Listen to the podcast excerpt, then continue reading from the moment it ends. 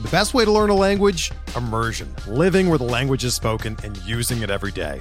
But if that's not in the cards this year, you can still learn a language the second best way, and that's with Babbel. Be a better you in 2024 with Babbel, the science-backed language learning app that actually works. Don't pay hundreds of dollars for private tutors or waste hours on apps that don't really help you speak the language. Babbel's quick 10-minute lessons are handcrafted by over 200 language experts and help you start speaking a new language in as little as 3 weeks. Babbel's designed by real people for real conversations, and their tips and tools are approachable, accessible, rooted in real-life situations and delivered with conversation-based teaching so you're ready to practice what you've learned in the real world. Here's a special limited time deal for our listeners. Right now, get up to 60% off your Babbel subscription at babbel.com slash bluewire. That's 60% off at babbel.com slash bluewire, spelled B-A-B-B-E-L dot com slash bluewire. Rules and restrictions apply. Before we get started with this episode of Bench with Bubba, a couple things to talk to you about. First, draft.com, draft in your app store, is a great way to play fantasy sports. They started out with a snake style drafts just the way you like them, so you don't have to worry about any ownership issues. None of that. They did auction drafts, best ball drafts, so many other ways to do it. They have baseball, NBA, NFL, NHL, PGA, the works. It is awesome. So go check them out, draft.com, draft in your app store. And if you're new to draft, make your first deposit with promo code SD Sports. SD as in dog sports, and you'll get entry into a free $3 tournament of your choice. Any type, snake style, best ball, any sport, $3 tournament of your choice. Promo code SD Sports, draft.com, draft in your app store. If you like playing MLB DFS and even some NBA DFS right now, go check out the quantedge.com. Great new fantasy website. They started with NFL, they got into NBA, and now they're doing MLB. I'm a contributor over there. The content is great. The member Discord is outstanding, and the tools are what it's all about. They have the lineup optimizer, an injury tool, a Vegas tool, which is awesome, a StatCast tool, a bullpen tool, a weather tool, an umpire tool. They're making more and more and more. Whatever you want to help you build your lineups, they do it at thequantedge.com, and I highly recommend it. You get the MLB season package for the rest of the year for $124.99. Or you can try the all sports first month, so you get the NBA playoffs and MLB for $19.99. Or try a five day all sport package for $5.99. You can do it all with promo code BUBBA. So go to thequantedge.com, get the package you are looking for with promo code BUBBA. Last but not least, you're a rating review on iTunes, I'd much, much appreciate it. Every rating review moves the podcast up the charts so more and more people can find it and listen to it. With all that being said, welcome to Bench with Bubba, episode 168, with our good buddy Nathan Dokken of the Nasty Cast, talking some Week 6 fantasy baseball fab and Game of Thrones Season 8, Episode 4.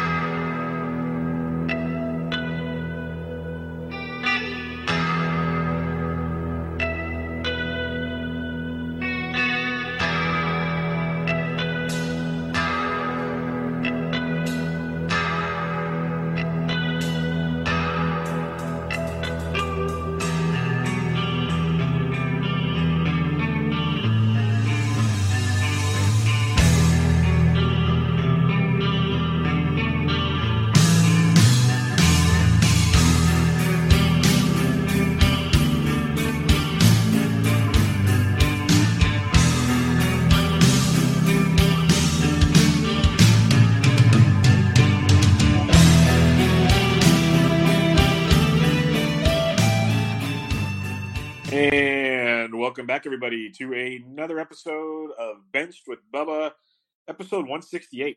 Going to have a very good friend of the podcast return to the show to talk about some recent MLB injuries and news, talk about the recent week's fab, who spent too much so we can laugh at him, all that good stuff.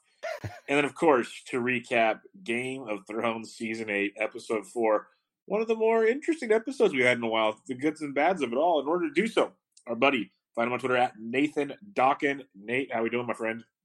What's up, man? Thanks for having me on. Although I'm kind of sad now that I'm on this week instead of next week when I, it would be episode 169.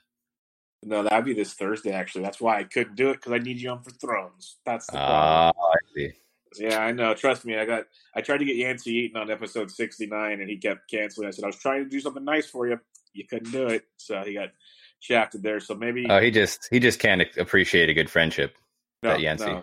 He- He's he's he's you know you need a. He's more of like a Varys than a Tyrion. That's what he is. He's just oh yeah, and here to screw you. But we'll get into Game of Thrones as that was fun, fun times. Before we get into everything, though, why don't you let everybody know what you got going on? As you are a busy, busy man in the Fantrax universe. Yeah, so uh, all my work these days is at Fantrax HQ. Um, so I put out every Monday. I've got a Fire and Ice. It's a player performance piece where I look at one really hot player and one really cold player, and uh, also Game of Thrones related titles. So uh, all ties in very nicely. This week I looked into Caleb Smith and Brian Dozier. And then every Friday I have my starting pitcher barometer coming out and I re rank the top 100 starting pitchers every single week. So it's fun just to, you know, see where your staff lies. And then I also go into uh, the big risers, the big fallers of the week, a lot of the newcomers, and uh, just kind of talk about the pitching landscape in general. So it's a pretty big beast, but uh, I enjoy it. And of course, I'm also hosting, as always, the Nasty Cast Fantasy Baseball podcast with uh, Van Lee and Ron Rigney, and uh, the trio of us also do Fantrax Dynasty Baseball. So two different weekly podcasts for y'all to consume, and uh, some nice written content out there at Fantrax HQ yeah, go check it out. Great content, great guys, and uh, really like the uh, the nasty cast guys as they've been on the show before. They're a good group of guys, so it's always fun having them on. So go check out their product and go listen to it as they have been doing it even longer than me. So go get in there and check them out. Uh, good stuff as always. Let's get into more injuries. I, I joke about it sadly every episode because every three to four days there's a slew of new injuries that come through. Nate, uh, AJ Pollock, we, we discussed on the last episode how he got put on the the IL for fragments from a previous surgery they had to clean out of his elbow. Now he's out until at least July if everything goes well. Are you are there leagues like what are the deepest of leagues you will drop AJ Pollock right now? Um, I mean, if if you don't have the DL spots for him, then uh, you know, if you're in standard mixed league, he's probably replaceable at 10, 12 team mixers because uh, that's a long time to hold on to a guy if you don't have the well the IL slot. I think I call it the DL. Still process. Sorry. Um, it's all good. I, I do it every time. You can't grow up like your entire life calling it one thing and just switch it at the drop of a hat. No. Oh my gosh! But uh, yeah, I actually I got some questions about Pollock.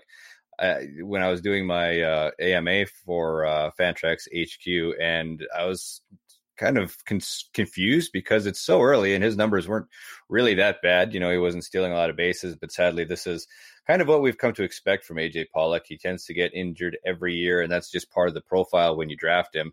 Um, so, I mean, yeah, if you're in deeper leagues, I think the upside is still there. So you would want to hang on to him. But in the meantime, it's uh, it's Verdugo time, right? He's going to get uh, a little bit more playing time and uh, could see a little bit more Chris Taylor too. But I'm a little more excited about Verdugo. Um, you know, just elite contact hitter, uh, draws a lot of walks. Uh, not going to be a ton of power speed in there, but uh, just being in that Dodgers lineup all the time should be pretty solid for runs and RBI. So, I mean, if you're looking for a direct replacement right there, Verdugo, at least in deeper leagues, is not a bad way to go. Yeah, I, I like the Verdugo call quite a bit. Um, it, it, was good to see this past weekend too. He got some starts versus some lefties, so that that makes us feel real good because you know the Dodgers like to Dodger every possible scenario they can. Mm-hmm. And you know, the first time I think a lefty was out there, Chris Taylor did get the start, and he's been playing much better, and he's stealing bags, and, and he guess he couldn't play much worse to be true. But um, so he's, he is going to get a shot, like you said. But looking at Verdugo, if he gets that everyday type stuff, that's going to be outstanding. So big fan of that. We've been wanting him to get playing time. This might be the ticket. It looks like it should be the ticket. So he should have been sniped all over the place this past week, and if he's still available somewhere, definitely should be on a roster in all leagues right about now. All right, Pittsburgh Pirates, Jameson Taillon, you know, great year last year, kind of a hiccupy year this year. Injured elbow, same elbow. Obviously, he has had Tommy John surgery on before. They're showing no damage to the UCL ligament that involves the Tommy John surgery, but he's not going to throw for at least four weeks. So that means he'll have to rehab for another three to four whenever he starts throwing the ball again. We're talking two months or more for Jameson Taillon. How are you evaluating Jameson Taillon on your rosters right now? It's very sad. I was really high on Taillon coming into the year, and uh, his his supporting metrics had been terrific, but the results had been a little bit more mediocre than you wanted. I definitely didn't expect him to be a huge strikeout guy, but uh, just a guy who pitched deep into starts and uh, was just really solid around, uh, across the board. And so this is a, a soul crusher for me. I've been pretty fortunate as far as injuries go for the most part across my leagues. Not the one necessarily where I went uh, one two with Trea Turner and Aaron Judge, but that's neither here nor there. Um, but you know, I think it would be Mitch Keller time maybe if he were throwing more strikes at AAA. Sadly, that is not the case, and uh, the other replacements in that rotation are not too uh, not they don't look too good to me. um, uh, no yeah, for Kingham, Kingham. no, no, I was just gonna bring him up. Yeah, he's gonna move into the rotation now, but uh, he's he's got some work to do. You know, I'm still interested in him maybe long term, but uh, it might be a rough transition over the next couple weeks. So it would take a pretty deep league before I'm looking at Kingham. Uh, and I do have him somewhere, unfortunately. but I, you know, that again, deep league, and then you've got like Steven Brault. He's Steven Brault. I don't care about Steven Brault, um, so I'm probably looking elsewhere for fillers. But uh, for Taillon, I'm cro- crossing my fingers. I'm stashing him everywhere on my IL slots and hoping that the second half is nice.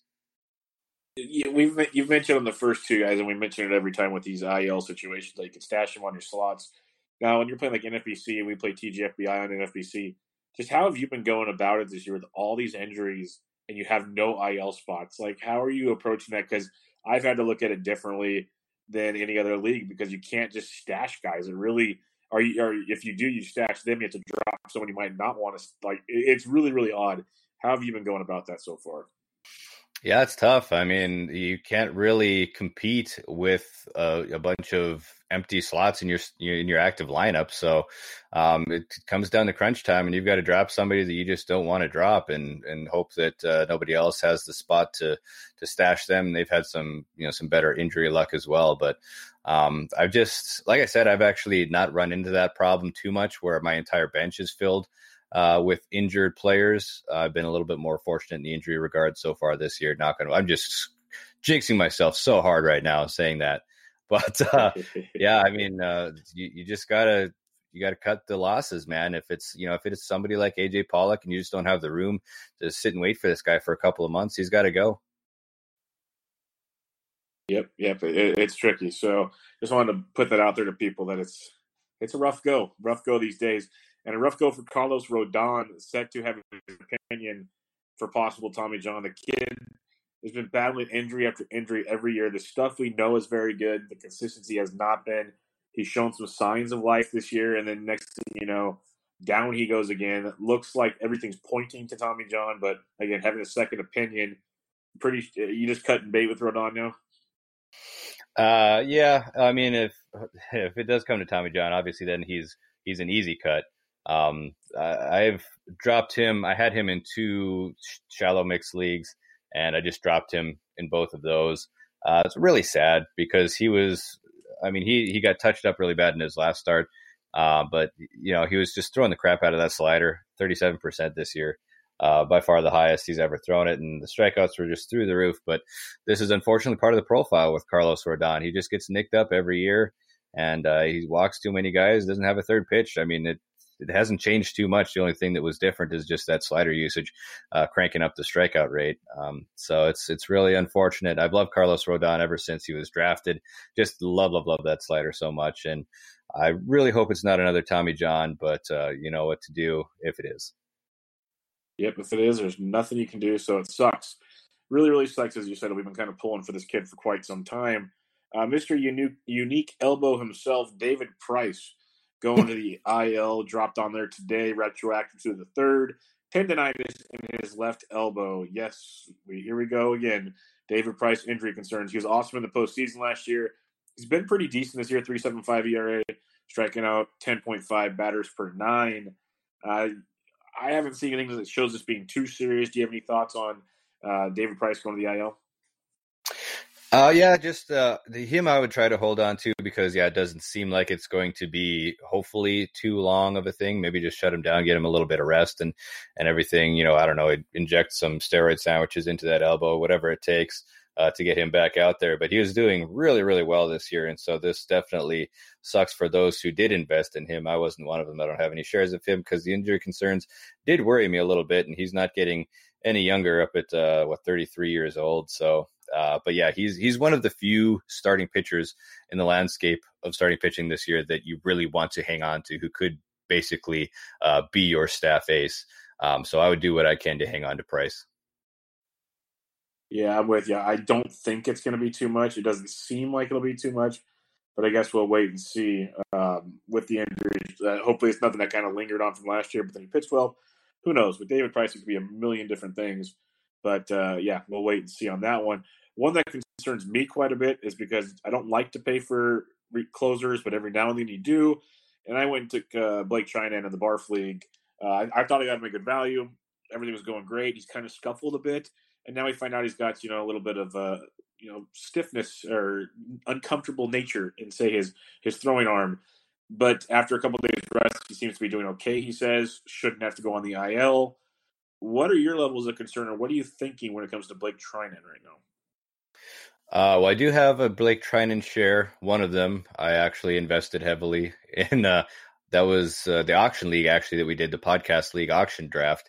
Um, and I thought that the, the, closer prices for the top tier were just super cheap, and so I got both him and Kenley Jansen.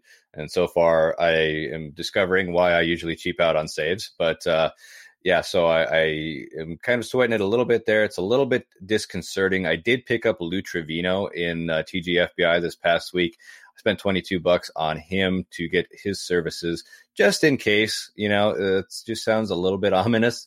So uh, I had a roster spot to play with, so I just kind of picked him up almost on a whim.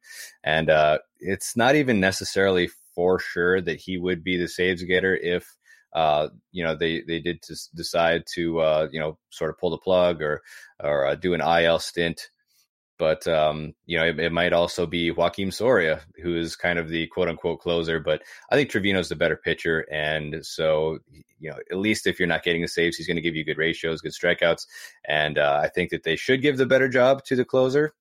And so that's why I decided to go with Trivino. But it's it's not a slam dunk, and it sounds like. Um, you know he'll be good to go this week, so you know we'll see if that's messing with the situation is really even necessary. Yeah, I'm I'm 100% with you on that. Uh, Trivino's a guy I liked even last year. I got little shares of him in leagues where he just looked for good ratios and whatnot. Um, and then this year he's been very, very good, kind of right where he left off. You mentioned Soria looks to be the guy for now. You also have um, you have uh, Fernando Rodney, who you remember very well from Minnesota's days. he blew one in great Fernando Rodney fashion. So I guess we'll wait and see how it goes. But right now, it weirdly looks like it is Soria's job. And, and then maybe Trivino there. I'm with you, though. Trivino's the guy I would want. So I guess we'll wait and see. But hopefully, big picture, nothing's wrong with trying to, with just business as usual would be the way to go. All right. I wanted to mention a prospect here because you do do the podcast with the boys. And honestly, I, I think I stay in the dynasty loop pretty well. I'm not by any means an expert or anything like that, but Josh VanMeter from the Reds got the call up really didn't know anything about him until recently, just because he's crushing baseballs in the PCL. But what's your what are you seeing with Van Meter? What's this kind of fantasy appeal for us right now? Uh, yeah, he um, wasn't exactly on my redraft radar either, so uh, I wouldn't feel too bad if I if I was you. Um, he's, you know, the I think he's a deep league ad at this point, just because I don't necessarily know if the playing time is going to be there. I think he's, you know, he's one of those guys who kind of got dinged on most prospect lists because of a lack of true defensive home. And so I think he's going to be kind of one of those Swiss Army knife type of players if he does stick uh, with Cincinnati. But I mean, the numbers, if you just look them up at, at AAA this year, are astounding. You know, hitting well over 300 with 13 home runs in 30 games is just bonkers. Um, you know, I obviously wouldn't expect anything near those kind of numbers, but he is a guy who can give you some pop and some speed. So I think if you're in a deeper league, if you're uh, in the type of league where, say, like David Fletcher is uh, is owned and being started, then that's probably where I would also be looking to add a Josh VanMeter. Okay, good to know. I'll see how his his week goes with the Reds. As Nick Senzel went double dongs on today on Monday and he's been a freak already, as people were hoping. So we'll see where VanMeter fits in there in the everyday role for those guys. As guys like Jose Iglesias are producing. Like the Reds are just doing weird Reds things right now. They can't find pitch in their lives, but they can hit the ball. So that's always fun. Yeah, it's, um, I mean, it's, it's weird because Pollock going to the.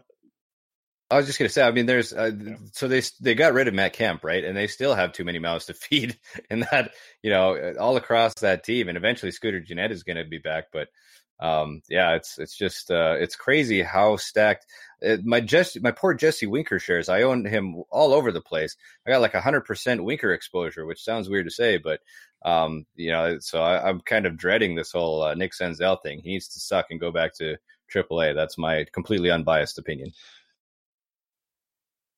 It's better than having all the Winker shares, so it's okay.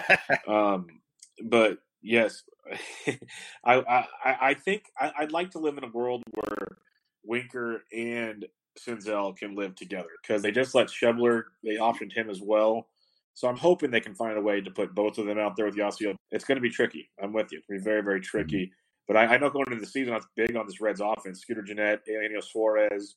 Um, you, you hoped that, the outfield situation would play out the way it kind of is. Joey Votto hasn't even woke up yet. Like there, there's a lot to like with that offense and no pitching. So be curious mm-hmm. to see how it all. Let's head to the Bronx. We talked about AJ Pollock and all his injuries history. James Paxton back to the 10 day IL. This is what Paxton's going to miss around two to three weeks. It looks like right now with his uh, knee injury. At least it's his knee. Nothing throwing wise. What's your takes on this? Just, pretty minor deal. Are you actually concerned? Um, no, this is completely what you have to expect with James Paxton. He misses time every single year. Um, there's a reason that he unfortunately was a don't for me, and uh, my, he was a starting pitcher don't this preseason just because of the price he had to pay for his services. Uh, when his career high innings pitched is something like 160 innings, um, I if I'm going to pay the ace price, I want that ace workload and you know 200 plus strikeouts. And uh, as good as Paxton is, and he's one of my favorite pitchers to watch. He's one of my favorite real life pitchers. I just didn't love the fantasy value this year. So I mean, this is what you get if you drafted him. You should have expected this. Um, so you just have to fill in for those innings. And uh, you know, we we saw Jonathan Loaisiga called up now, and uh, I also acquired his services in TGFBI this past week. Um, I spent 43 bucks on him. And uh, I do think that he's pretty good for some ratios and some Ks in the short term, but I don't necessarily know that he's going to be able to pitch very deep in the game. So if you're in a quality starts type of format, uh, I you know I wouldn't go after him too hard there, but uh, maybe he goes five innings a couple times and gets some wins for you. Um, you know, so as, as far as the short term interim on that staff, I you know I do like me some Johnny Lasagna. Yeah, I, see, I call him Johnny Lasagna all the time. I was going to give you massive kudos. The way you pronounce Loaisiga was like top notch. That's, that's all I do Dynasty podcast stuff right there. That was that was outstanding. Um, speaking of the, the Yankees, and we know Lasagna was kind of a guy that possibly could have made the rotation with the injuries to start the year. Got a couple looks, but Domingo Germán's really taken off. And we don't have to go super deep on this, but what are you thinking with Domingo Germán? He's been lights out good. Is this going to be a guy that'll be there all year? Are they going to have an in, like uh, innings limits on him, and they want to kind of bring him back a bit? Is it or is it for the rest of the season like this good of a guy? I have been slow to come around to him, um, but uh, I mean, first I just I wasn't in on him because I didn't think that he would have a role for very long. But then it's just been a cavalcade of injuries for the Yankees, and he's been able to hold on to a rotation spot. And uh, I also thought of him as pretty much just a two pitch pitcher, um, but he's been leaning on that changeup uh, pretty hard this year, and it's been successful so far. Everything's been successful. Um, missing a lot of bats, got solid control, but uh, one thing to note is just uh, I would take his results with a little bit of a grain of salt because his uh, slate of opponents has been just incredibly easy. Um, he did look really good against my Twins, who are actually a pretty stacked lineup right now. But uh, you know, your poor Giants. Uh, let's see, the Angels, Royals, White Sox, uh, Orioles, and Tigers. So not exactly a murderer's murderer's row. row. Yes, he's been able to take advantage of some weak offenses. So he's he's not this good, but uh, I mean, if you've got him, you got to hang on to him until they pull the plug. Yeah, I, I, usually always talk about the Twins on these podcasts with you, and I'm in love with them, especially when it comes to fantasy wise. They have I picked them to win the Central to start the season. That's looking pretty strong. I'll give you a couple minutes here if you want to talk about the Twins. I will give you the floor before we bury the Indians with the next topic. uh, yeah, well, they they kind of coincide. It's uh, it's been very satisfying so far as a Twins fan. Early on, everything is really clicking well.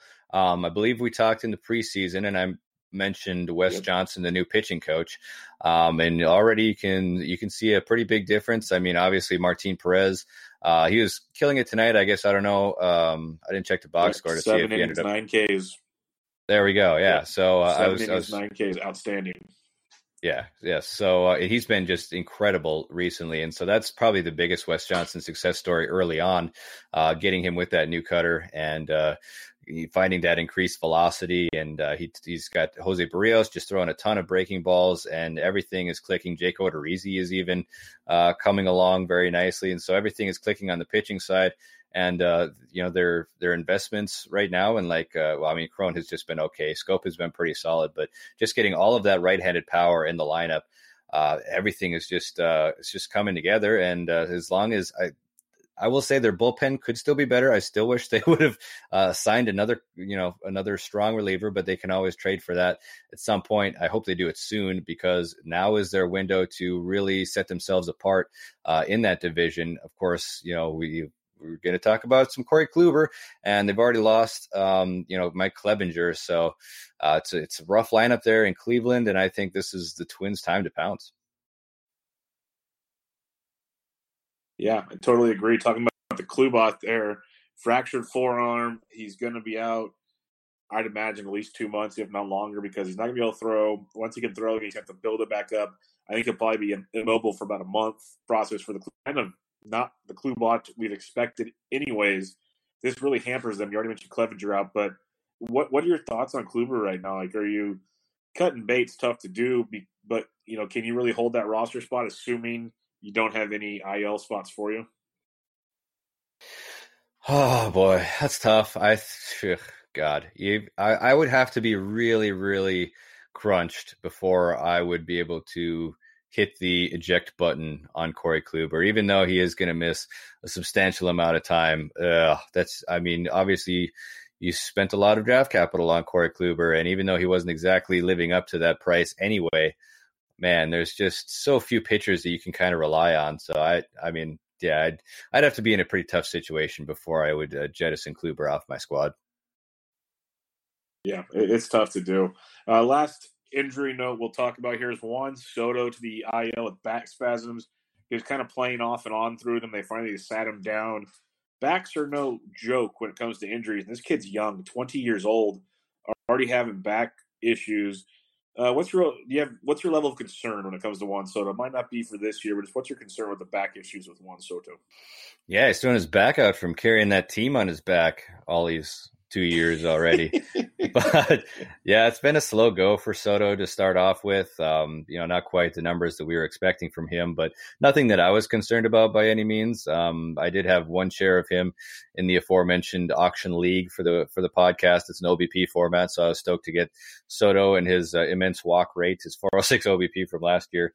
Um, but yeah, I mean, it's we, we're seeing this with Christian Yelich too. It's just kind of one of those things. And I don't know if you've ever had any back, back problems yourself, Bubba. I've been fortunate to largely avoid them, but uh, the two times in my life where I have dealt with them, I mean, it's just crippling. Um, you, it's Yeah. so stupid because you don't have a you know a sideways arm or anything. It's just uh, you, you can't really do anything, and uh, it's, it's kind of one of those things that eventually goes away with the right treatment. So, I mean, obviously, you're hanging on to them and just kind of hoping for the best but uh, I would try to add a, you know, try to have some good outfield depth just in case this is one of those things that comes back uh, at a different point in the season. Yeah, back problems suck. I, I, I had a really bad one last year. It t- it flares up from time to time, but last year was the worst I've ever had. Like I could not get out of bed. It was brutal. Mhm. So, and I'm not a professional athlete by any means. I'm just a fat ass. So there's a big difference there. um, so I'd hope these guys, I hope these guys can get it figured out sooner than later. But uh, we shall see. 20 years old just kind of scares me a little bit, but time will tell. All right, let's go to the Fab portion of the podcast. Week six Fab results from TGFBI per usual, we'll try not to make fun of people too much, but you know, if you outrageously spend on someone, we're going to mention you. but uh, that's just how it goes. It's uh, it's cool just to kind of see where everybody's going here. Let's talk about a prospect for the Pittsburgh Pirates. He was from the Giants system.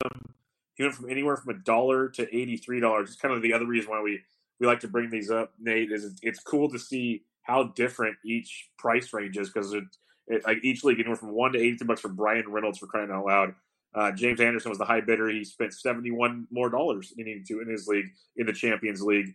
But uh, what's your thoughts on Bryan Reynolds? Because from what I remember as a Giants guy, not a ton of power, really, really good average. What are you seeing from him? Yeah, um, that's that's not too far apart from what my opinion was of him coming into this season. Kind of a a guy who never, I don't know, never got that much hype, I guess, as a prospect for a guy who has a really solid bat. Um, so I, yeah, I could see spending eighty three dollars on him if you if you need a bat. I'm not going to make fun of, um, oh yeah, James Anderson uh, for for picking him up there, especially if you have a need. I'm not necessarily sure, you know, when everybody's healthy there, if the playing time continues, but uh, you know, if you you need a short term source of batting average, uh, and you know, a guy like Verdugo, who we already mentioned, is long gone, then uh, Bryan Reynolds, you know, not a bad way to go. Yeah, I like that quite a bit. The playing time is the biggest concern for me with Reynolds um, when everyone gets back and healthy. But for now, he's he's doing his part to keep it going. He's playing better than Cole Tucker, who everybody wanted to grab a couple weeks ago. Mm-hmm. So be interesting to see how that all plays out. Uh, Chris Bassitt, pitcher for the Oakland Athletics, went from anywhere from a dollar to $131 in two, four, six, and, and 10 of the TGFBI leagues. The season here kind of was injured a lot last year. Do you have any input or thoughts on Chris Bassitt going forward? Yeah, I actually invested in Bassitt uh, this week, and so that that already covers all three of my uh, my investments in TGFBI this past week. I had Loaisiga for forty three, Trivino for twenty two, and then Chris Bassitt for seventy six. And I I lost Jameson Taillon in uh, in that league, and so that left a gaping hole uh, in my rotation. So uh, I definitely am intrigued with Chris Bassitt. He just barely snuck onto my uh, SP Barometer Top 100 this past week. I think I slotted him right in at 100. He's he's got my uh, he's got my eye. I mean, he's been um, I, I, believe working with a new curveball grip, and uh, that's been getting a, a ton of whiffs, uh, 20% whiffs with the curveball, and then uh, with the slider too, 16% whiffs. And so we've seen that strikeout rate really high early on. Um, so eh, I don't necessarily have huge hopes for him, but those are at least intriguing enough things to point towards where maybe he can be, you know, in a 15 team league like this, maybe he's a guy who can kind of be your fourth, fifth starter and not destroy you. And, uh, you know, maybe if he does blow up a little bit, at least he gets you some strikeouts. So that's kind of where I lie right now with Chris Bassitt. I, I like that quite a bit. Uh, I went for him. He went higher than I wanted, but I'm with you there. I think there's a lot to like. You know, an A's pitcher gets you know half the starts at O.co Coliseum, mm-hmm. always a plus. So I don't mind that one bit. This is an interesting one. I see the appeal of adding Derek Dietrich from twelve dollars to sixty nine dollars. Not going to judge any of that. He went like thirteen leagues. He's been red hot. He's got middle infield and outfield eligibility. I believe eventually that regression monster is going to come and hit. But hey, ride it while you can with all the injuries do you have any thoughts on Derek Dietrich right now, who's absolutely crushing baseballs? Um, yeah, I mean the the fly ball rate is up really high so far, forty eight percent. Um, I, you know, it's it's the 33% home run for fly ball rate still. so I think it's a little bit of short sample magic. So I wasn't chasing him personally anywhere. This is just another mouth to feed in that offense that we were talking about with uh, Josh VanMeter a little bit ago. So, uh, you know, the the playing time should be there as long as he's hot. I mean, why would you get as bad out of the lineup at this point? Um, so you know, so if you just need a short term fill in again, I think he's okay, but I wouldn't necessarily expect um, you know 30 home runs from him this year. Yeah, Dietrich could be the one that gets squeezed out by Scooter Gennett. That's a very good possibility there. Yeah. Um, let's go to another prospect. Angels pitcher Griffin Canning made his debut last week. The NFBC policy is if they weren't drafted, you can't add them until they get a, a playing time in the big, so you couldn't speculative bid on him. He went from as low as three dollars. Goldschmidt happens got so lucky with that one because he went as high as two twenty nine in the league, and I Jeez. don't disagree with any of these prices. Some are a little steep, some are a little steep because we don't know exactly where he's going to be. But what's your thoughts on him? Do you think these are steep prices? One fifty three or higher, a couple two hundreds or higher, but uh, the spectrum is very wide. And just what's your thoughts on Griffin Canning? Yeah, if we get into the 200s, that's a little bit more than I was willing to go. But he is uh, a really interesting pitcher. He's a guy who I liked a lot uh, coming through the minor leagues. Um, got pretty decent strikeout stuff, pretty solid control as well. So he's one of those guys who, you know, if you're in a TGFBI league where, you know, he just didn't exist before and poof now he's in the player pool he's one of those guys who can actually make a difference for your team he could get you a lot of strikeouts and some pretty solid ratios and um, I think he's one of those guys, unlike Loaisiga, who you, know we don't expect him to necessarily be up for too long as a starter, either if he gets injured or the Yankees actually get healthy. But Canning, on the other hand, I do think that um, as long as he continues to pitch halfway decent, like he's not looking overwhelmed, and I don't think that's going to be the case. I think he can be up for the rest of the year, as those Angels are just kind of grasping at straws in that rotation at this point. Yeah, I like that quite a bit. I was trying to get him, didn't work out, but I, I, agree with you there. He could be a nice piece. A, a, couple guys we don't need to talk too much about, but Howie Kendrick, he went from anywhere from three to thirty-three dollars in about six leagues, getting a lot of playing time. Already went deep on Monday night, um, and then James McCann went from two to, to eighty-one dollars. He's scorching hot. When catcher's market's pretty bad, I could see the appeal. Maybe not eighty-one dollar appeal to uh, Hunter Denson in League Twelve, but the rest were from two to thirty-three dollars. I can see the appeal there. The guy I wanted to ask you about is Jalen Beeks. He went from seven to seventy-eight dollars. To me, he's this year's Ryan Yarbrough. Are you believing in these changes by Jalen Beeks, who many might forget was a part of the Nate Eovaldi trade from the Red Sox? Um, yeah, looks like he's you know increased increased that slider usage quite a bit, or the, the changeup rather. Um, I can't say that Beeks is a guy who I've really ever been a huge fan of. Um, just just never been overwhelmed by the stuff necessarily, but uh, you know if if you're uh, if you're in a deep league like this and you're kind of you know scrapping at uh, possible injury fill-ins, um, you know I, I, guess I can't fault you for chasing Jalen Beeks, but uh, I think I have to see a little bit more from him, particularly in the control department, before uh, I'm going to consider him sort of my cup of tea. Good to know. Uh, you mentioned you grabbed Johnny Lasagna. He went in 10 leagues and from 1 to $69. Uh, Jon Duplantier, he went from 1 to 27 bucks. I bet $11. So did at F- FSAA in our league. So he got him over me. But 1 to 27, all these move back to the pen. They're stretching Duplantier out. What's your thoughts on Jon Duplantier once he comes into the rotation? Most likely, maybe this weekend, if not early next week.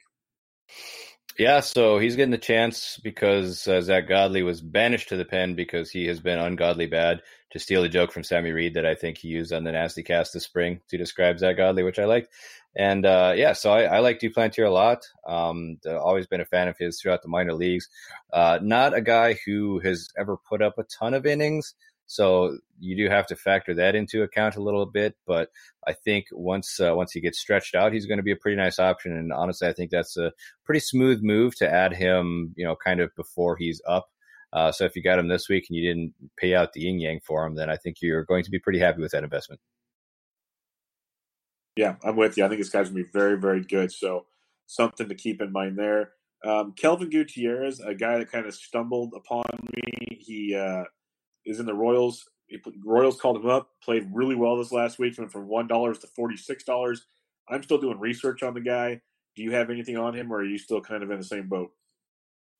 Uh, yeah, flying pretty well under my radar. Uh, I, was, I was focusing more on uh, on the pitching this year, or this this past week rather. So um, I don't I don't have any uh, super keen insights that uh, Kelvin Gutierrez will be the pickup of the year. I'm afraid. No worries. Uh, Lou Trivino went from fifteen all the way to two hundred dollars. The high prices are a little steep, but uh, I see the speculation needs. I get it, but two hundred, interesting, Mister Chuck Johnson. Um, Lucas Giolito was popular. Luke Jackson, possible closer for Boston or for Atlanta, was popular. But let's talk about your boy, a guy I drafted in TGFBI, so I got him for zero dollars, and I still own him to this day. And he's two starting this week. Dominated tonight. Martin Perez, one hundred and sixteen dollars Mike Barner in League 16 got him for 116. All right, is this Martin Perez thing for real? Man, it, it's looking like it. He was okay. So I tweeted about how crazy different he looked in the preseason when I just kind of sat down and just randomly turned on some twins, and uh, I couldn't believe that it was Martin Perez just pumping in heat from a left side.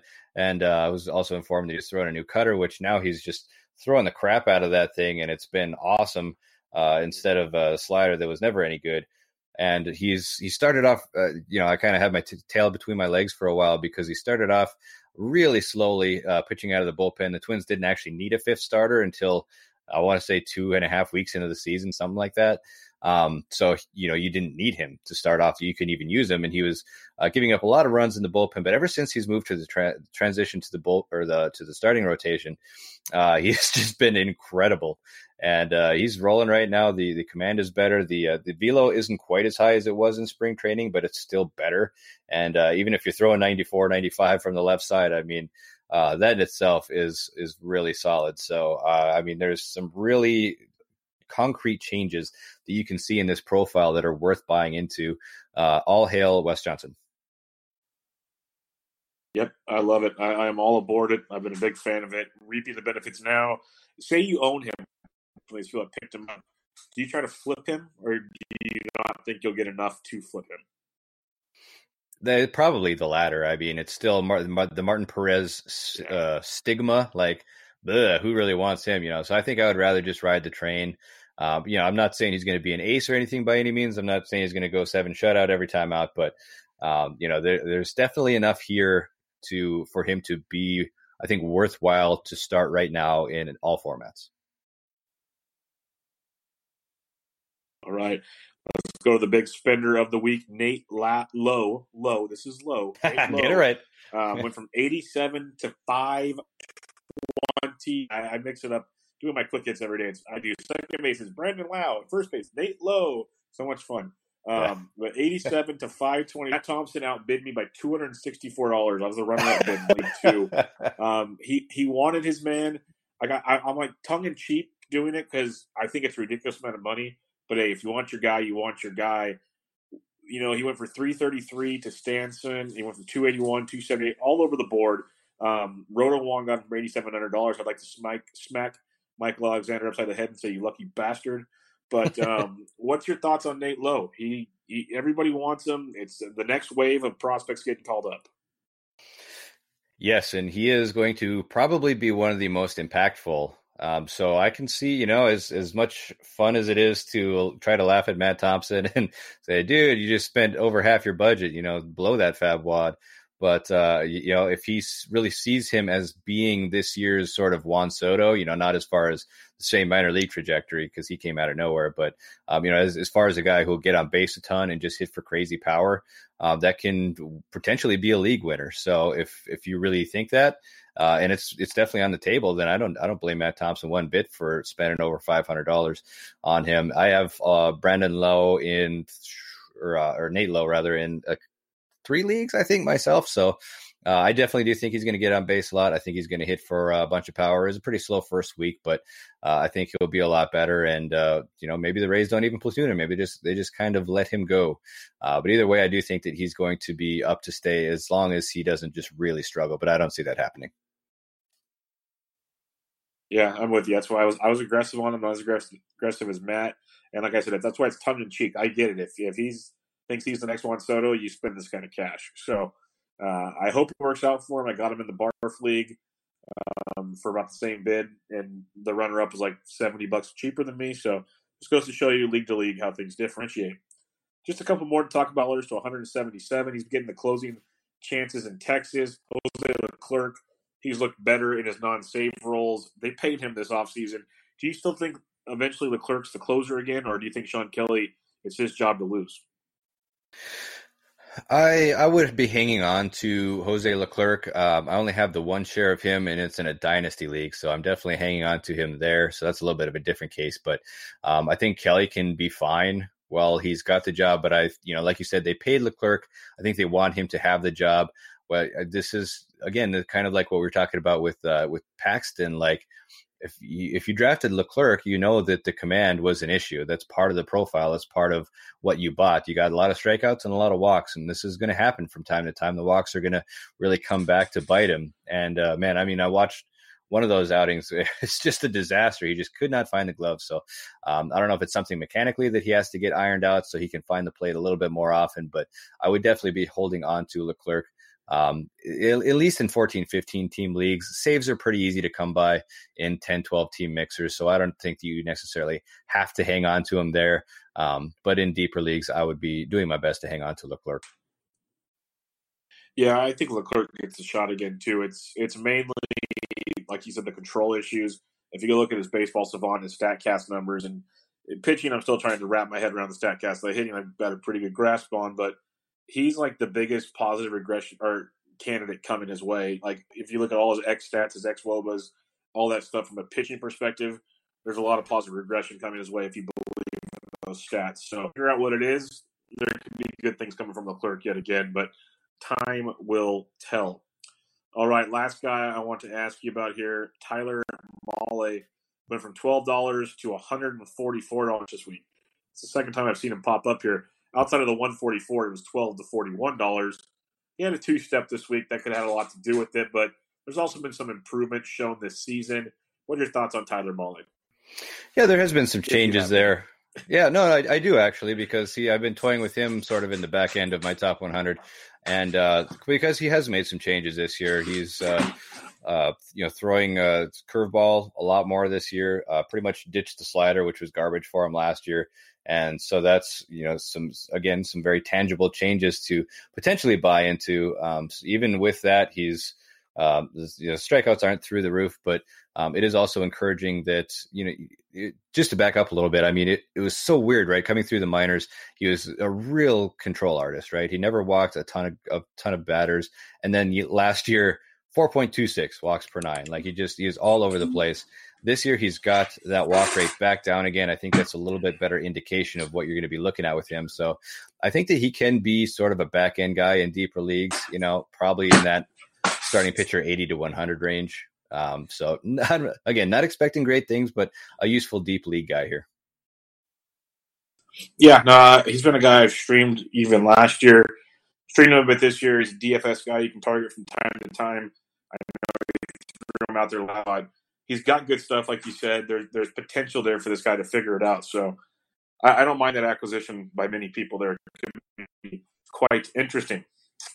All right, everybody this is where I let you know the fantasy baseball bus is about to, to derail. So you can go somewhere else if you want more fantasy baseball knowledge or come back later this week. But yet, episode four, you might want to you know catch us later as well. Come back later. But my friend Nate and I, Nate is a Game of Thrones probably multiple times now, and um, I want to ask you first, Nate, before we get into more details on it four.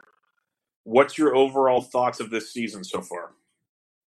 Uh, overall, I've loved it. I mean, love, love, loved it. There's been a lot of consternation online. I don't know. I think I feel like a bunch of talking heads are kind of trying to make us not like it, especially you know last week's episode, the long night. Um, I watched that and I I had sky high expectations for this. Everybody knew it was the Battle of Winterfell, and I from start to finish, I just absolutely loved it. Um, the the only thing that kind of you know kind of bugs me, I've watched it three or four times now. That episode, I just love it so much. There's so many cool parts. Um, you know, it is kind of disappointing that they really, you know, Arya did the deed at the end, and we didn't get Jon Snow as Azor Ahai with the flaming sword against the Night King. So that was a little bit of a disappointment, but otherwise, um, there's there's nothing that I would really change from that episode. And overall, uh, I thought that this, this season has been uh, really good. Obviously, uh, things are moving a little faster than you would like them to, but that's just what you were going to get when they, you know, even before last year or last season when they said we were only getting 13 more episodes. So timelines have always been a little bit crunched. So that kind of sucks. But um, yeah, and then this episode, honestly, this this one was probably, uh, I guess, the slowest or my least favorite of the series of the season so far. Um, it was the first one that I didn't immediately go back and rewatch after it was over, but that's not to sell the episode short because I still thought that there was a, a lot of great scenes, um, even a little bit of action, which I didn't necessarily expect. I thought this was going to be like a full on breather episode, uh, kind of set everything up for next week. Um, so yeah, I, I, I, go on and on and on. But uh, what what have you thought about the season so far? Yeah, I, I echo your sentiments. I really have enjoyed this season. It's if I had to be negative on it, a I'm negative on like you said, every there's there's so many people find flaws in it or to make arguments against it. Instead of, I think you even tweeted it out, and I, I talked to multiple people about it. Just enjoy it for what it is: television entertainment. That a the writers, if you like them or not, wrap a bow on it the best they can. After having so many books to go off of, now they're trying to create it their own way, but still keep it happy for him. That can't be easy. And then, secondly, you know, I think it's been great. It is it sucks it's this fast, but like you said, we knew it was only going to be 13 episodes. They can't have it drag on for 15 seasons. It's just not going to happen because if they made it even a 10, 10 season show, it would be the slowest show on the history of the planet because it's going to get us to the finish line. Just might be a little faster and more, you know, stuck together than we'd like. So that's kind of the downside to it. Um, when we talk about so they have the big party and everything, and, and Daenerys is starting to show signs of being some Mad Queen action inside of her. Um, what's your thoughts just on her overall, her interactions with Jon and how Jon, like she does the whole thing with her and Jon, and it seems like she's either going to kill someone and go crazy, or she's going to get killed because she won't she won't stand to have him there as well, basically. Uh, so a lot, I think a lot of people absolutely hate what they're doing with Dany. I absolutely love it. I mean, um, so she's turning into her father. It's amazing. Yes. So from from day one, really, like even when she's doing great, she wants to break the wheel, and she's the breaker of chains. You know, free, freeing all these slaves and everything. She wants to do well. Um, but really, it's a lot of it throughout the entire series has been her listening to her advisors and her advisors telling her that uh, just you know burn them all is not the way to go. You know, we've been harping on that for uh, several seasons now, and uh, it's to the point. I think I think they set it up really nicely and uh, really blatantly as well in this last episode, where you know they're they're sitting around, they're partying, like you said, uh, they're celebrating this great victory against the dead, and uh, it just focuses on her, and you you just all of a sudden you know, everything gets blocked out and you kind of travel into her brain and she's all alone all of a sudden uh, you know jon's talking to somebody else she's just lost uh, well she's she's about to lose Missandei she's about to lose Rhaegal and she just lost Jorah uh, most everybody that she's known is toast and uh, so she, all of a sudden she's kind of losing her advisors and uh, you can see her kind of start to slip a little bit and then like i said towards the end of, of the episode um, she's set to go into full blown uh, Mad Queen mode, and I am so excited for it. There's going to be some crazy mischief next week. We're going to see if anybody talks her off the ledge, but I think there's going to be a lot of dragon fire. Yes, and I'm looking forward to that. Hopefully, uh, Sammy Reed, uh, he, he's he's a genius. Like you mentioned, quotes he's done on your show, and just everything he does in general. That's why he's a writer of the year many times. He had a great tweet. The top um, the history of the most brutal deaths in Game of Thrones history. He's got a picture of the Blood Wedding, Red Wedding, a picture of the mountain bashing in the skull. He's got um, what Stannis' daughter getting burned at the stake, and then a picture of Gendry asking for um, oh. Arya's hand in marriage when she tells him no. That, um, it's absolutely genius. I, I'm sitting there the whole time telling Marjorie, "Don't do this. This is not what Arya wants. Arya wants to kill people and mm-hmm. be on a mission, and she's not going to settle down. It's not her style." And the like, Gendry shot his shot, and so like, what are are you glad they're kind of ending that story arc? I know there's a lot of people uh, that wanted this to kind of be, you know, a marriage, and you know, they run a kingdom together. Yeah, so I don't know what's going to happen with Arya now if she's heading down to King's Landing. I wonder if she doesn't uh, turn into one of the people who don't make it past the final episode, um, depending on what she's in, in for. But um, yeah, I, I think that I'm really glad that she turned him down, even though he's now the Lord of Storm's End. Like that's awesome for him, but it would have been really. Um, you know, it, it's not her. Like she said, literally, it's that's not me. You know, that's kind of been a prevailing uh, phrase for her throughout the series. She she put those words in Nymeria's mouth too when uh, she crept away back in uh, season seven. Um, you know, that's just not what her character is. She's never been a lady, as she said. So, um, yeah, that, that would have been disingenuous to her character if they had actually all of a sudden made her all lovey dovey with with Gendry. So I really liked uh, how that went. A couple more things from Winterfell before we uh, head closer to King's Landing on the episode. Won't be quite in order of how it portrayed in the episode, but uh, Jaime Lannister he gets his in. People were rejoicing because this is what they've always wanted with Brienne of Tarth. I could care less. Like it, it's cool, whatever. Not my my my not the deal breaker for me. What is my question for you is after you know looks like probably round two with Brienne, he decides he's going to get up and jam back to King's Landing. I told my wife I'm pretty sure he's going to try to kill or stop Cersei, not to fall. Is your thoughts? Mm-hmm. Yeah, the old dine and dash, man, that was cold from Jaime. He just yeah, finally broke her heart. gets Broke her heart. Took, took her virgi- took her virginity and broke her heart. Yeah, what a dick move uh, from him. But uh, yeah, I, I I'm completely with you.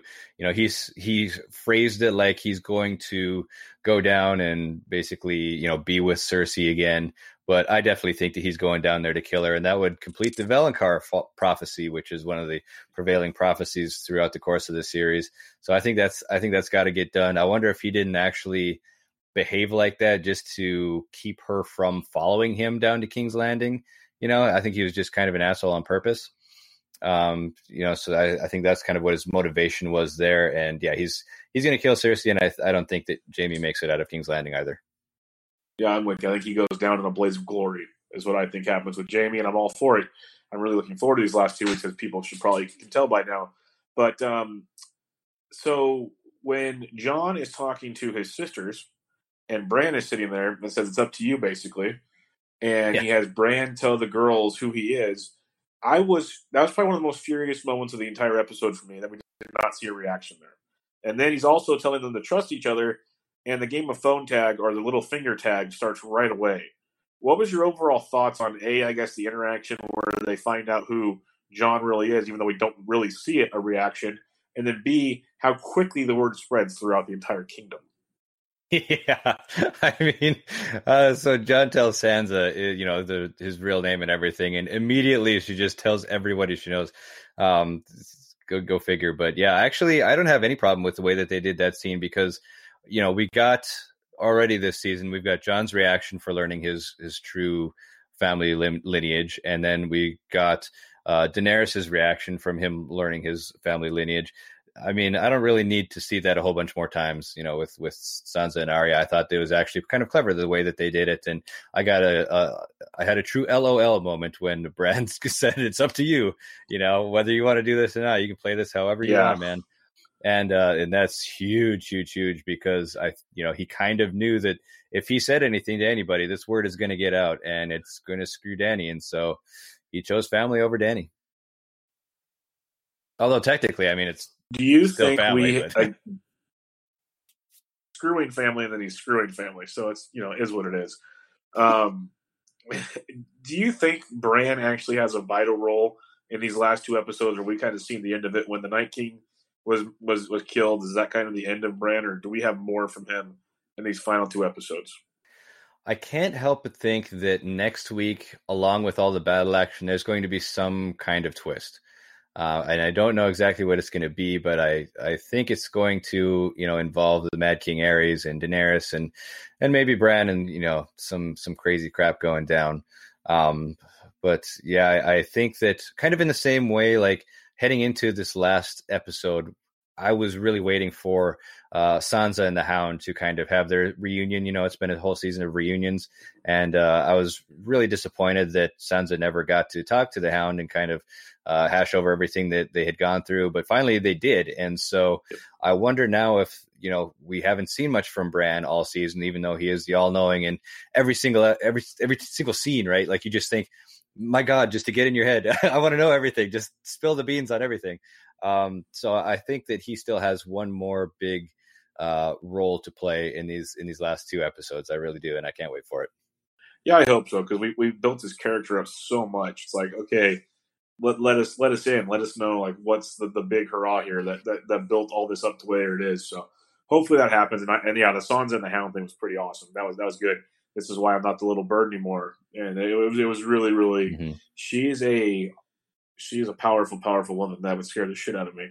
Um, but I respect the crap out of her at the same time. Like she's awesome.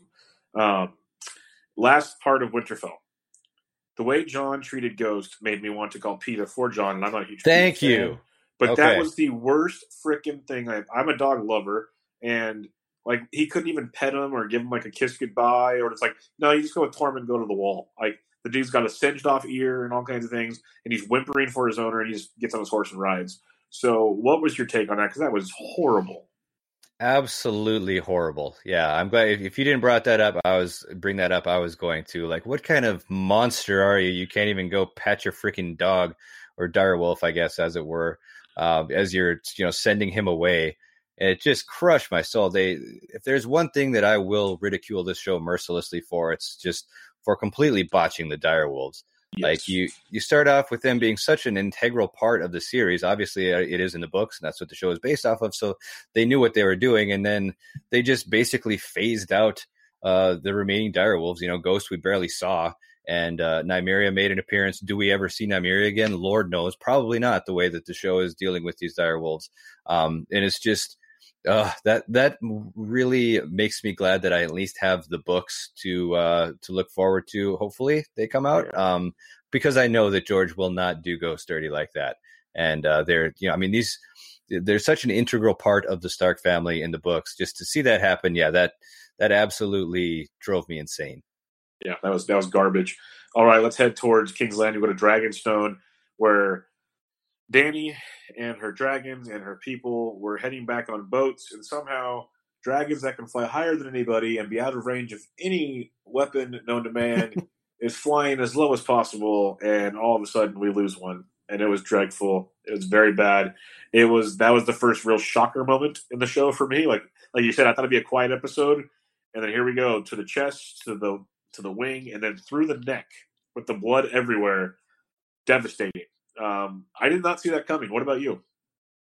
No, yeah, not at all. I thought, you know, just la di da, we're going to get some more dialogue as we trek down to uh, uh, to Dragonstone and then the King's Landing, and yeah, then out of nowhere, there's that, and that's one of my favorite things that the show does is yeah. all of those kind of surprise uh, battle moments. You know, that's uh, basically what Hardhome was, which is maybe still my favorite episode, and and the Spoils of War as well. One of those surprise things where you just don't see that coming.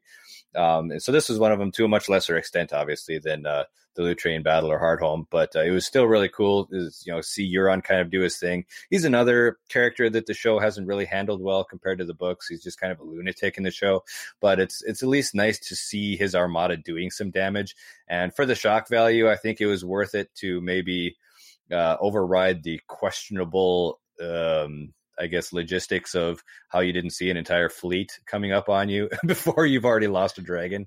Yeah, that's um, pretty rough. Yeah, so that's one of those things where if you think about the logistics, there's a lot of those things, especially in these last couple seasons, where if you dwell on those, then you're just not going to like it. But I take a little bit more of a you know a lighter approach to that. I don't overthink like, well, you know, this is so many miles from here to there. It's supposed to take him two episodes or whatever. You know, I don't dwell on that kind of stuff. You can talk yourself in circles with that. So um, I was surprised by it. It caught me off guard, and I really liked it. So um, you know, I, I didn't have a huge problem with it.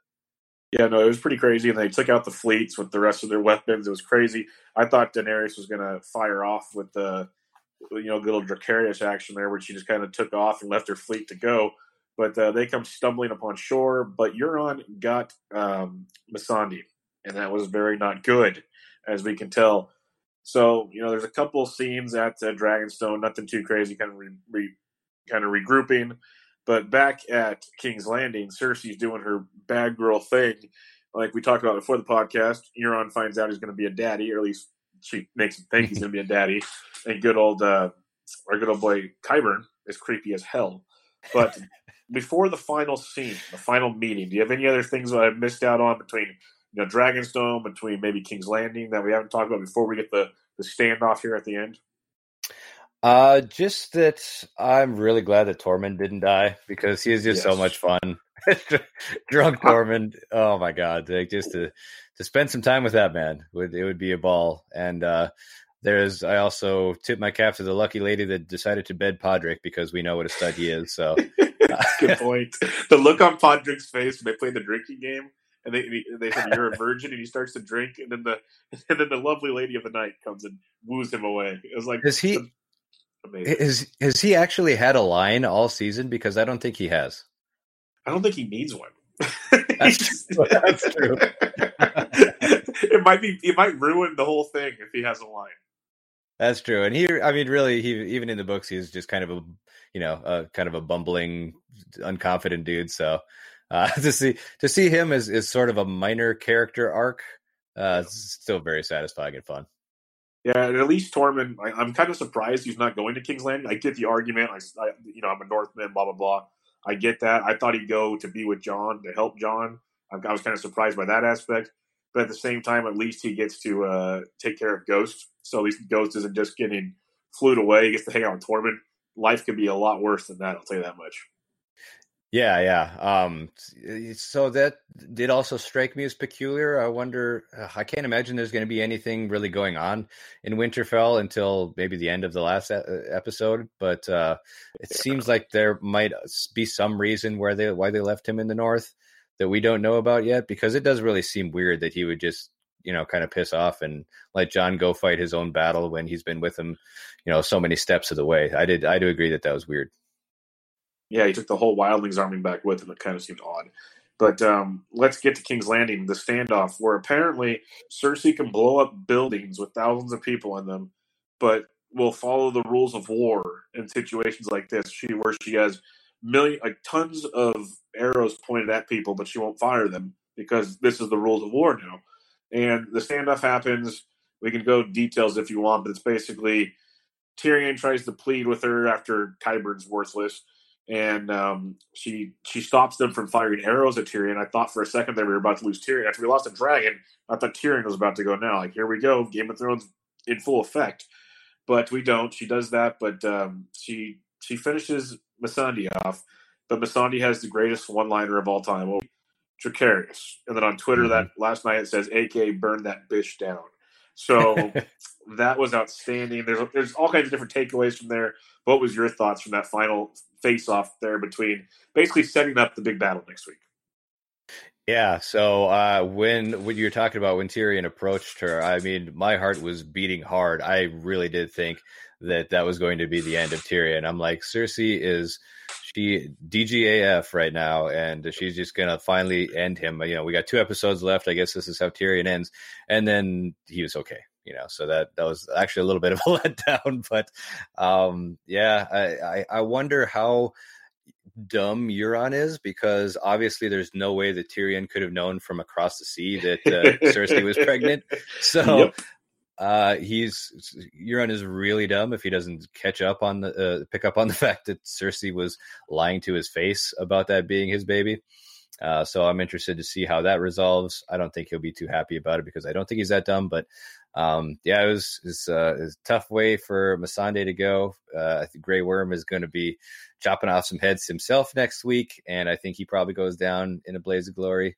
Because what is you know what do we really need him to do in the rest of the show? And that's kind of what I was thinking about Tormund too. Like, uh, you know, if you're just going to kind of have him fade off and do nothing, I don't know why you wouldn't just kill him and like get some more tears from the Game of Thrones crowd. But um, so that's what kind of leads me to believe maybe we haven't seen the last of Tormund. Uh, but I, I, do think that Grey Worm is probably toast this next week. But like I said, it did get my heart racing towards the end.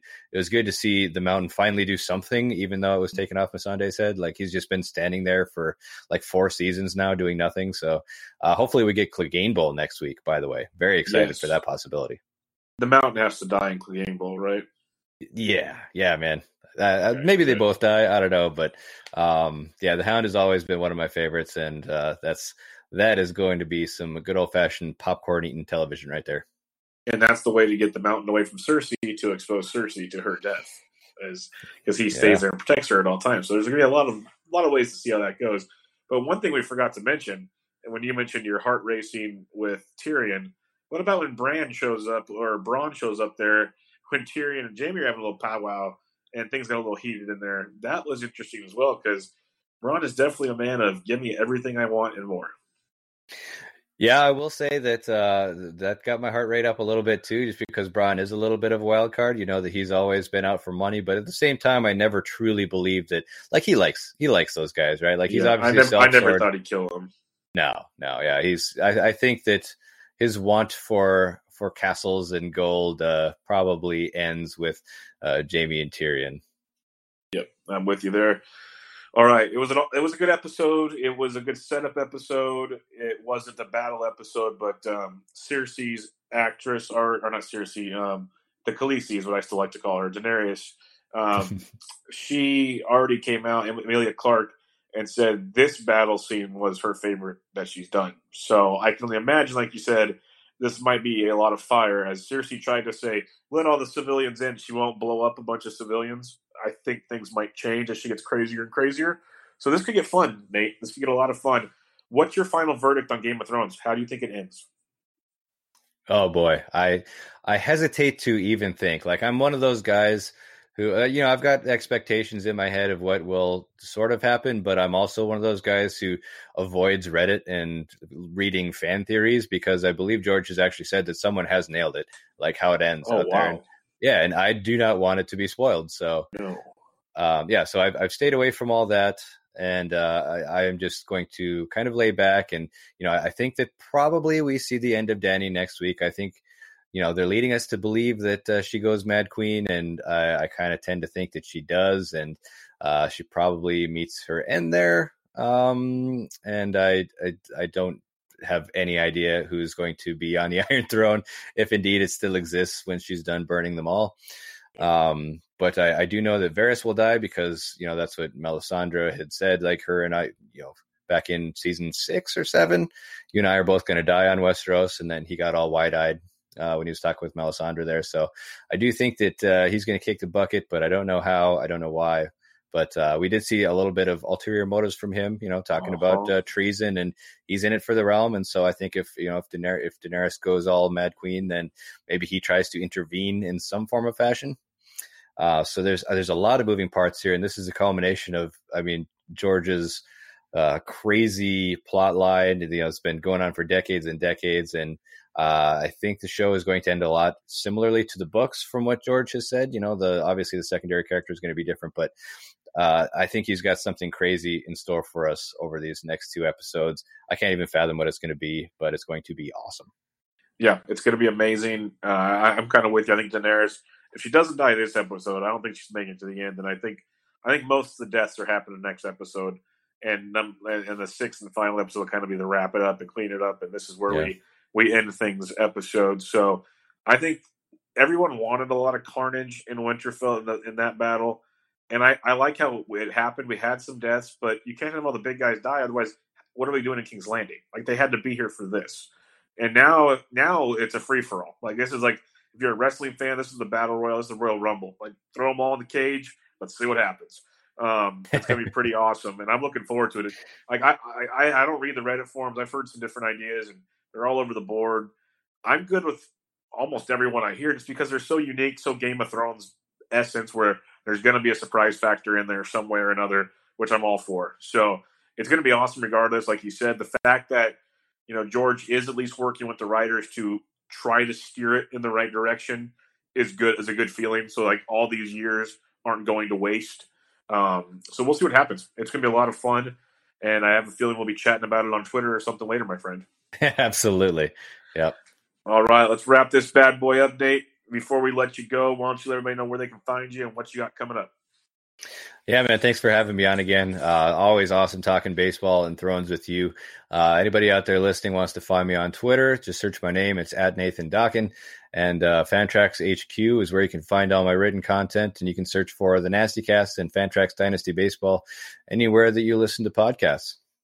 Awesome, man. Everybody go check out Nathan on Twitter and the great podcast. The Boys and the Nasty Cast are a damn good time. If you like listening to Bench with Bubba, you're going to love the Nasty Cast. Pretty simple as that go check all that out. But until then, everybody, thanks for listening. This is Bench with Bubba, episode 168 with Nate Dokken.